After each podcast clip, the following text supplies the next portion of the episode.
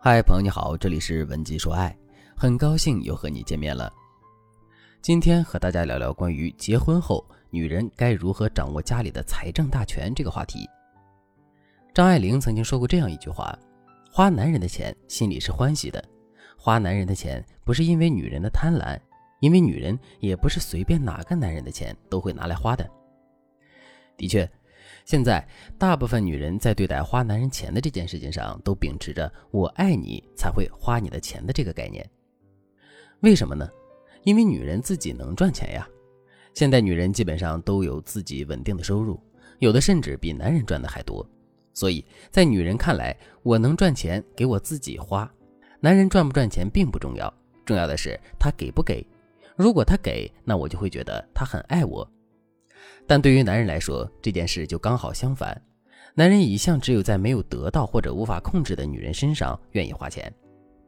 当男人觉得女人太过于安全时，哪怕他还爱着女人，他也会因为这段稳定的关系而变得斤斤计较。他会暗自盘算着：我为这个家花了多少，我又为这个女人花了多少，甚至还会产生想要女人为他免费打工的卑鄙想法。选素素的老公就是一个崇尚婚内 AA 制，把钱看得比什么都重要的男人。素素对我说：“老师，我觉得我不是结了一个婚，我是入了一个股。我在家里买了什么，花了多少钱，我老公算的比我都还清楚。因为我们是 AA 制，我们每个月都会从各自的工资里拿出一部分作为家用，所以老公特别害怕我多花钱，占用了家里的经济资源。我记得有一次我生病了，身体很不好。”医生说让我老公多做点营养的菜给我补身体，当时我还以为我老公肯定不会照做的，结果他还真做了，连续给我炖了半个月的鸡汤和营养粥，吃的我都胖了好几斤。对此我还挺高兴的。我知道按照我们预备一个月的家用来说，肯定是不够他这样做的。我想我老公应该是看我生病了，害怕失去我，才主动花钱来照顾我的吧。但我发现我想错了。等到下一个月交家用的时候，我老公拿着长长的账单来找我，上面全是我生病时候补身体的费用支出，一笔又一笔，记得简直比银行柜台都专业。我老公对我说：“这是你上个月多用出来的费用，为了公平起见，我就没有和我们的家用放在一起，我先给你垫上了。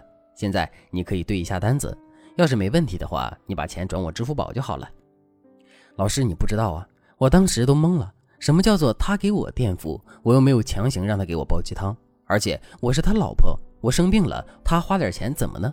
至于这样跟我斤斤计较吗？所以我一直没有给他这笔钱，他也没有和我闹，他只是时不时的提起，好像我欠他很多的样子。哎，老师，我现在呀，真的为自己嫁了一个这样抠门的男人感到悲哀。你说我该怎么办呢？大家看，这就是一个男人在乎钱比在乎老婆更多的真面目。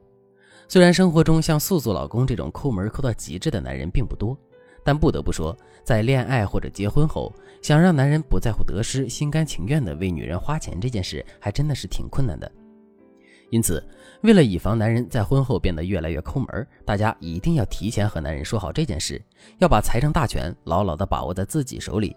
只有当男人全部的钱都交到你的手上时，他才不会觉得为你花钱是个事儿。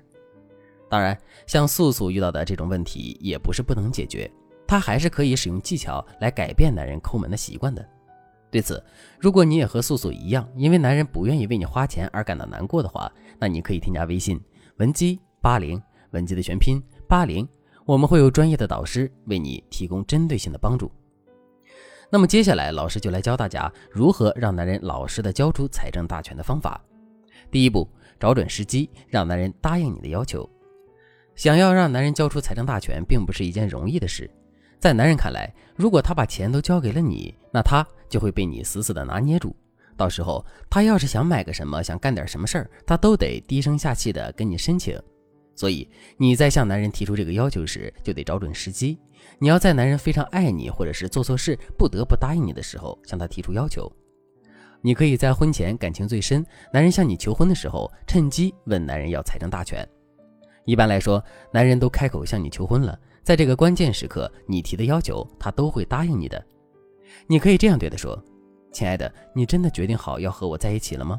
你要知道，我结婚后肯定是要当这个管家婆，管你一辈子的。到时候，你的钱、你的人都是我的了。你可要好好想清楚哟。再比如，结婚后你生了孩子，男人看到你为他生孩子遭受了那么多的罪，对你比较心软的时候，你也可以趁机提出要求。你可以这样对男人说：“老公，你也知道心疼我呀，那你别只是随便说说呀。你要真心疼我的话，就把咱家的钱都交给我来管吧。”第二步，提高自我价值，让男人不后悔答应把财政大权交给你。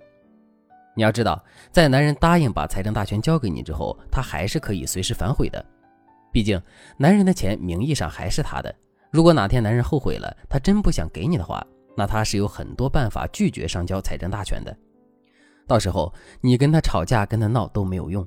男人不仅不会对你心软，他反而会觉得你满脑子都是钱，对你反感。因此，你在男人上交财政大权后，你得提高你的自我价值。让他觉得他这么做是值得的。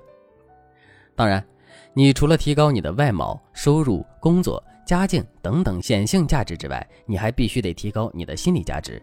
为什么呢？因为有些女人在感情中很自卑，习惯否定自己，可能她都不敢相信男人会这么爱她，爱到把钱都交给她管。所以，当她在掌握男人的钱之后，她会莫名的心慌。要么是不敢用，要么是乱用一通，反正他一番操作下来，很是容易让男人觉得他没有理财管家的能力，从而拒绝再把钱交给他。所以说，你得先从内心肯定你应该管钱，你可以管好钱的这个事儿。你要给男人一种自信，让男人觉得他把钱交给你，真的是他做的最对的一个决定。该怎么做呢？你可以心里平视或者稍微仰视自己的价值，然后把这个框架融入到你的日常语言和行为里。比如说你在管家的这个月里，你为家里剩下了一笔钱，那你就可以这样对自己说：“看吧，我的确是有理财能力的。要不是经过我精心合理的用钱安排，这个月家里的开支肯定早就超了。”等你充满自信后，你再时不时的对男人透露你的小傲娇，对男人说：“你说你怎么找了个这么好的老婆呢？